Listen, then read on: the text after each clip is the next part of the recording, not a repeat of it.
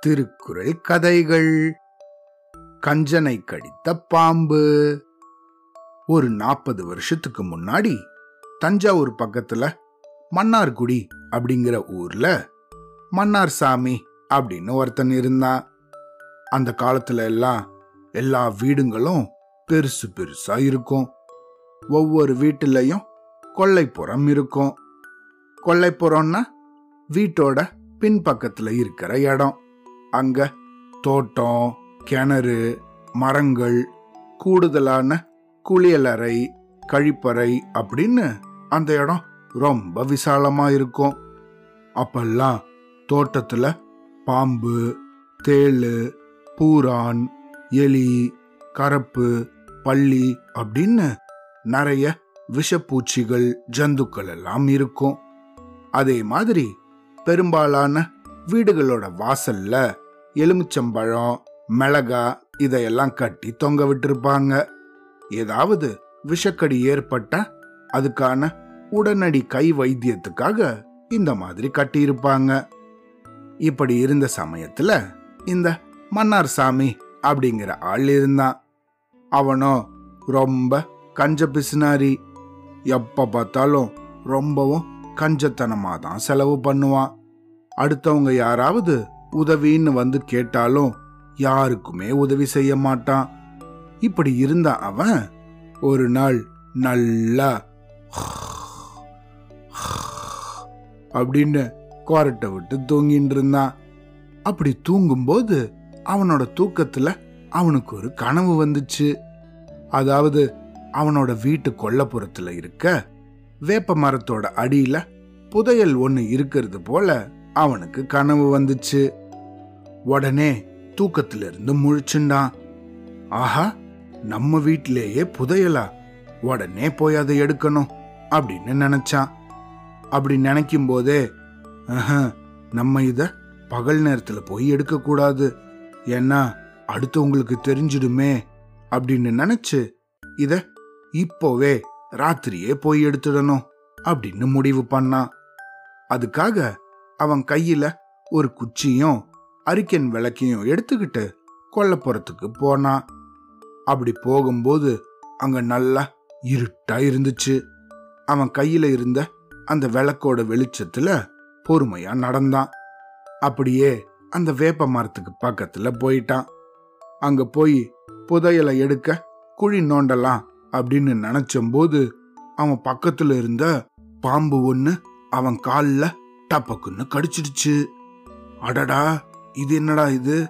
புதையலை எடுக்க வந்தா இப்படி பாம்பு கடிச்சிடுச்சே அப்படின்னு ரொம்ப வருத்தப்பட்டான். ஆனாலும் அது விஷப்பாம்புங்கிறதுனால அவனோட உடம்புல சீக்கிரமா விஷம் ஏற ஆரம்பிச்சிடுச்சு. இவனோ ஒரு கஞ்ச பிசினாரி. அதனால அவன் வீட்டு வாசல்ல இந்த எலுமிச்சம்பழம் மிளகா அப்படின்னு உடனடி கை வைத்தியத்துக்கான எந்த ஒன்றுத்தையும் கட்டி வைக்கல.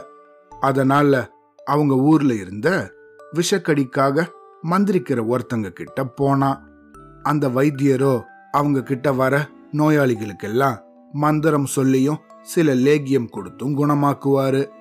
அந்த இடத்துல பூரான் கடிக்கு அஞ்சு ரூபா தேல் கடிக்கு பத்து ரூபா பாம்பு கடிக்கு முப்பது ரூபா அப்படின்னு ஒரு அட்டையில எழுதி வச்சிருந்தாரு.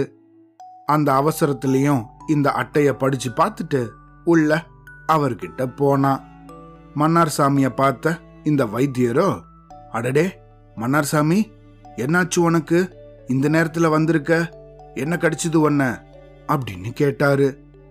அந்த சமயத்திலையும் அவருக்கு பதில் சொல்றதுக்கு முன்னாடி இவன் தன்னோட மனசுல எந்த கடியா இருந்தாலும் ஒரே மந்திரத்தை தான் எப்படியும் சொல்ல போறாரு. அதனால நம்ம பாம்பு கடின்னு சொல்லி அதிக காசு கொடுக்கறத விட வேற ஏதாவது சொல்லிடலாம் அப்படின்னு நினைச்சு அந்த வைத்தியர்கிட்ட ஐயா என்ன பூராங் கடிச்சிருச்சுங்க? அப்படின்னு சொல்லிட்டான். அதை கேட்ட இந்த வைத்தியரோ உடனே அவனுக்கு பூரான் கடிக்கான மந்திரத்தை சொன்னாரு. ஆனா அதுக்கப்புறமா கூட அவனுக்கு வலி குறையவே இல்லை. உடனே இவனை பார்த்து மன்னாரே சரியா சொல்லு. உன்னை என்ன கடிச்சுது? அப்படின்னு கேட்டாரு. உடனே இவன் அவரை பார்த்து ஐயா நான் மறந்து போய் சொல்லிட்டேன். என்ன தேல் தான் கடிச்சிருக்கு. அப்படின்னு சொன்னான். அதுக்கப்புறமா இந்த வைத்தியரோ தேல் கடிக்கான மந்திரத்தை சொன்னாரு. ஆனா அதுக்கப்புறமா கூட அவனுக்கு வலி குணமாகவே இல்லை. மாறாக அவனோட கால்ல இருந்து மெதுவா நீல நிறமாக ஆரம்பிச்சிருச்சு. ஏன்னா அந்த பாம்போட விஷத்தன்மை கொஞ்சம் கொஞ்சமா அதிகமாக ஆரம்பிச்சிடுச்சு இத பார்த்த இந்த மன்னார் சாமியோ ஆஹா இதுக்கு மேலேயும் உண்மைய சொல்லலைன்னா நம்ம உயிருக்கே ஆபத்தாயிடுமேடா அப்படின்னு நினைச்சு ஐயா என்னை மன்னிச்சிருங்க ஐயா என்னை கடிச்சது பாம்பு தான் நான் தான் தெரியாம போய் சொல்லிட்டேன் அப்படின்னு கதர்னா உடனே இந்த வைத்தியரோ ஏயா மன்னர் சாமி உயிர் விஷயத்துல போய் இப்படி யாராவது போய் சொல்லுவாங்களா? அப்படின்னு சொல்லி அவனுக்கு பாம்பு கடிக்கான மந்திரத்தை சொன்னாரு. அப்புறமா பாம்பு எங்க கடிச்சுது? அப்படின்னு கேட்டு தெரிஞ்சு அந்த இடத்துல வாழை மட்டையோட சாரை பிழிஞ்சாரு. அப்புறம் அவனை ஒரு லேகியத்தையும் சாப்பிட வச்சாரு. இதுக்கப்புறமா ஒரு அரை மணி நேரத்துல அவனை கடிச்சிருந்த அந்த பாம்போட விஷம் முறிஞ்சுது. அந்த நீல நிறமும் குறைய ஆரம்பிச்சுது.